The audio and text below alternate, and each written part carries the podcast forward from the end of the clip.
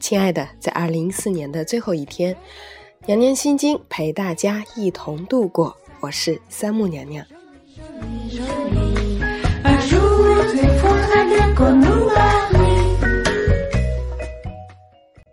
有一部非常好的电影，娘娘想要分享给大家，就是来自布拉德·皮特和凯特·布兰切特的《本杰明·巴顿骑士》。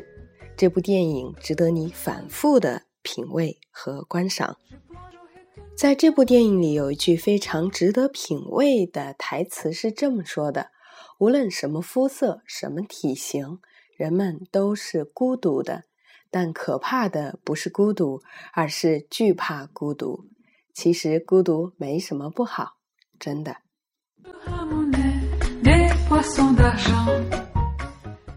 接下来，娘娘就跟大家来分享一个来自凤凰网的阅读的故事。这个故事讲述了来自三十二个人的三十二种孤独。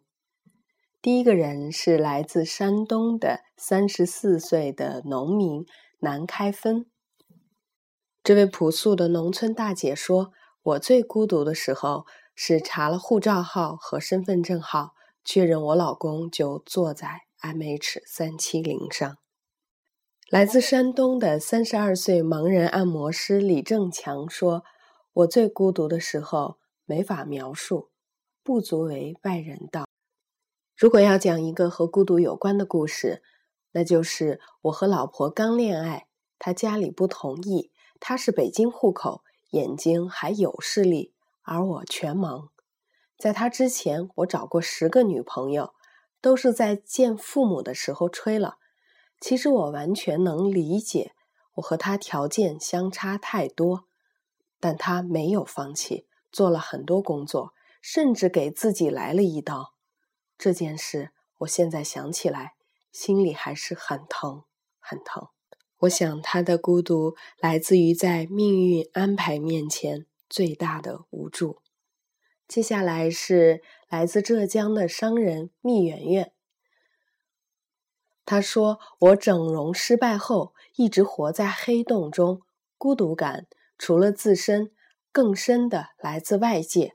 出了这种事儿，很少有人理解你。我站出来维权，得到的反应都是类似：谁让你去整容？自己把自己整成这样，活该。”其实我不过是想悄悄做个手术，让自己变漂亮一点。他的孤独来自于没有人理解。三十二岁的新疆人库尔班江，他在电视台做摄像工作。他说：“孤独对我来说不是消极的，它给我带来的是更清醒的认识和更理智的思考方式。”从新疆到北京，从上学开始，我就一直是人群中的少数派，一个调皮捣蛋的坏学生，一个主动要求和汉族同学住一个宿舍，只为学习汉语的积极分子，一个中国传媒大学的一个没学籍但听遍所有课的旁听生，一个被骂也要努力展现真实的新疆的社会青年。几乎没有人会在我一开始的时候支持我，于是每段旅程启程，我都是一个孤独的行者。特别是作为一个维吾尔族人，我们会受到很多差别对待。我一开始会埋怨、愤怒，现在不会了。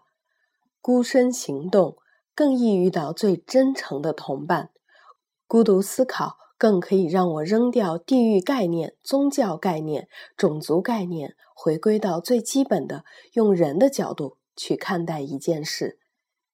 你能很容易说服自己。我想，孤独带给库尔班江的，可能是更多的对生命和人的思考。来自黑龙江的徐林星，二十四岁，是一个商务经理。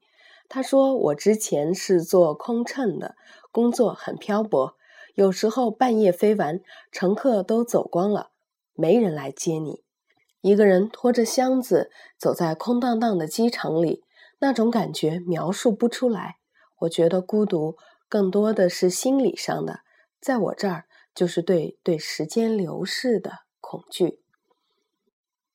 空乘其实不需要什么技巧，是个纯消耗性的工作。每年春节前后是我们最忙的时候，我却觉得最孤独，经常会想，一年又过去了。我还被这个工作绑着。二十六岁的周周，他是湖南人，正在电商领域创业。他说：“大二创业，我赚了很多的钱，我开始飘飘然。正好那会儿母亲来看我，在学校门外被大货车撞了。那场车祸给他造成了不可逆转的伤害，让父亲至今都不肯原谅我。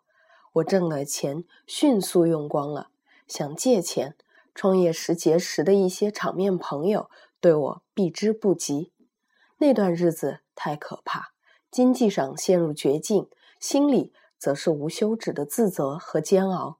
有一天，我把从母亲头部取出的一块碎骨头捧在胸口，上了顶楼。当时特别想跳下去，这样自己就解脱了。可是还有一丝理智拉着我。还要想办法挣钱给母亲交医药费，从此彻底明白了什么叫活着比死更不容易。那一刻特别孤独。每一个创业的人，无论失败还是成功，他都承受着常人所难以想象、更加难以接受的巨大的压力，他们都值得我们佩服和尊敬。三十一岁的北京哥们儿刘鹏，他在开出租车。他说：“孤独的时候经常有。我现在跑夜车，喜欢跑那种远距离的活儿，一次能多收点钱。凌晨两三点钟，我把客人送到后，我一个人往回开，街上一个人都没有。有时候马路上连路灯都没有，只有树。我就想我们家孩子，想到好玩的事儿就自己乐。”现在忍受孤独，就是为了以后能够更好的和家人在一起。我想，家可能是能够让我们排解孤独的最好、最真实的地方。来自山西临汾的田伯龙，他是一个运维工程师，年仅二十二岁。他说：“对一个不能欣赏音乐的人气愤。”对一个适合主流事故的人气愤，对很多传统羁绊的气愤。当一个人对自己挖掘的越深时，随之出现的是格格不入。最外在或者最基本的表现就是气愤。这种时候只能寻求孤独，慰藉我可怜又可贵的精神。他是典型的九零后，在他们的世界里，可能愤怒。就是青春最好的代名词。二十二岁的曾小明，他来自湖南株洲，从事视频剪辑工作。他说：“我刚毕业时，背着一床被子和一台相机来了北京。第一份工作工资很低，住在一个住了十一个人的房间里面，还欠了一个月的房租。那时常常跟异地恋的女朋友吵架。有一天下班。”跟女友吵完架之后，一个人坐在公交上哭了。我以为旁边会有人看我一眼，但只有我一个人坐在车子后面哭着。回去之后，我给自己煮了碗面，一只蟑螂从我盛着面的碗上爬过，我没有去管，直接把面吃了下去。那天我想再也不要过这样的日子。第二天，我把我的相机卖了。对于曾小明来说，孤独可能就是有时候为了生活不得不放弃理想。四十六岁的司大姐，她来自河南信阳，她是一个保洁员。她说，儿子七岁的时候，我们一家三口就离开老家。我自己去过广东、上海打工，现在一家三口都在北京，每月房租三百五十块。我老公在建筑工地打工一年后，被查出肺积水。花光了之前攒的所有的积蓄，看病坐车排队挂号，那时生活处处都是难处。为了带老公去医院看病，我们得花钱租车，一趟一百块，需要两个多小时，那是最难、最孤独的时候。现在他还在吃药，但比以前好多了，不过已经丧失了劳动能力。我现在在做保洁，收入不多。儿子是一家超市的职员。我觉得北京挺好的，挺喜欢北京，反正比老家好。如果可以，我们会一直在北京待下去。我想四大姐的孤独，就是生活有时候真的是你用尽了全力之后，依然感到很艰难。尽管如此，但我们却依然很感恩，只要平淡的、平凡的活着。就是一件很幸福的事儿。四十五岁的高艳峰是河北人，他是建教科的主任。他说，大约十年前，我在宣武医院实习。一个初冬的下午，一位被诊断患有遗传性痉挛性截瘫的二十五岁女孩坐到我的面前，讥笑着说：“我还没男朋友，也不会再去恋爱结婚了。我不会把这种痛苦和绝望传给下一代。”来北京，我就想确认一下这病还能不能治。明天我就去看看天安门，趁着我还能走，再去看看长城，然后回家多陪陪我妈。我把刚买的一本杂志送给小姑娘，希望今夜可以转移一下她的注意力。送走她，我没有叫下一个号，站在窗前，脸上有点凉，抬头下雪了。夕颜一样的雪莉，想起女孩带泪的笑容，我感到有一种力不从心的凄凉。医生说她活不过四十五岁。我想，来自高艳峰的孤独，应该是徒有一颗救人之心，但却作为一个平凡的人那种无力回天的深深的无助。以上就是娘娘要跟大家分享的，来自一些平凡人的。平凡的有关于孤独的故事。这一年，在你的身上一定也发生了许多事情。寒来暑往，岁末将至，无论是喜悦、平淡、忧愁，或是挣扎，甚至是绝望，总有一种情绪在此刻酝酿。就像我在节目一开始说的，其实每一个人。生来孤独，因为没有人能够百分之百的深深的了解你，甚至有的时候连你自己都不能很好的理解和接纳自己。所以孤独也没有什么可怕的，好好的爱自己。二零一五年马上就要到来了，为自己在明年许下一个美好的心愿。虽然我们注定孤独，注定平凡。但是我们的生命依然可以光辉灿烂。今天的节目就是这样了，咱们明年再见。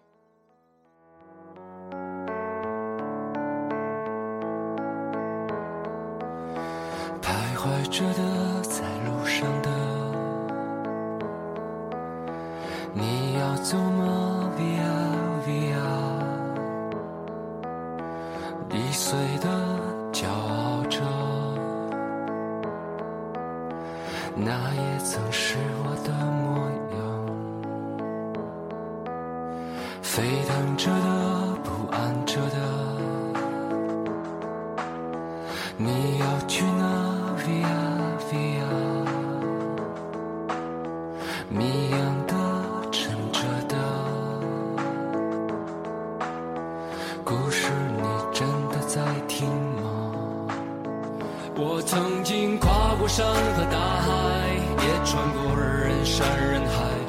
曾经拥有这一切，转眼都飘散如烟。我曾经失落失望失掉所有方向，直到看见平凡才是唯一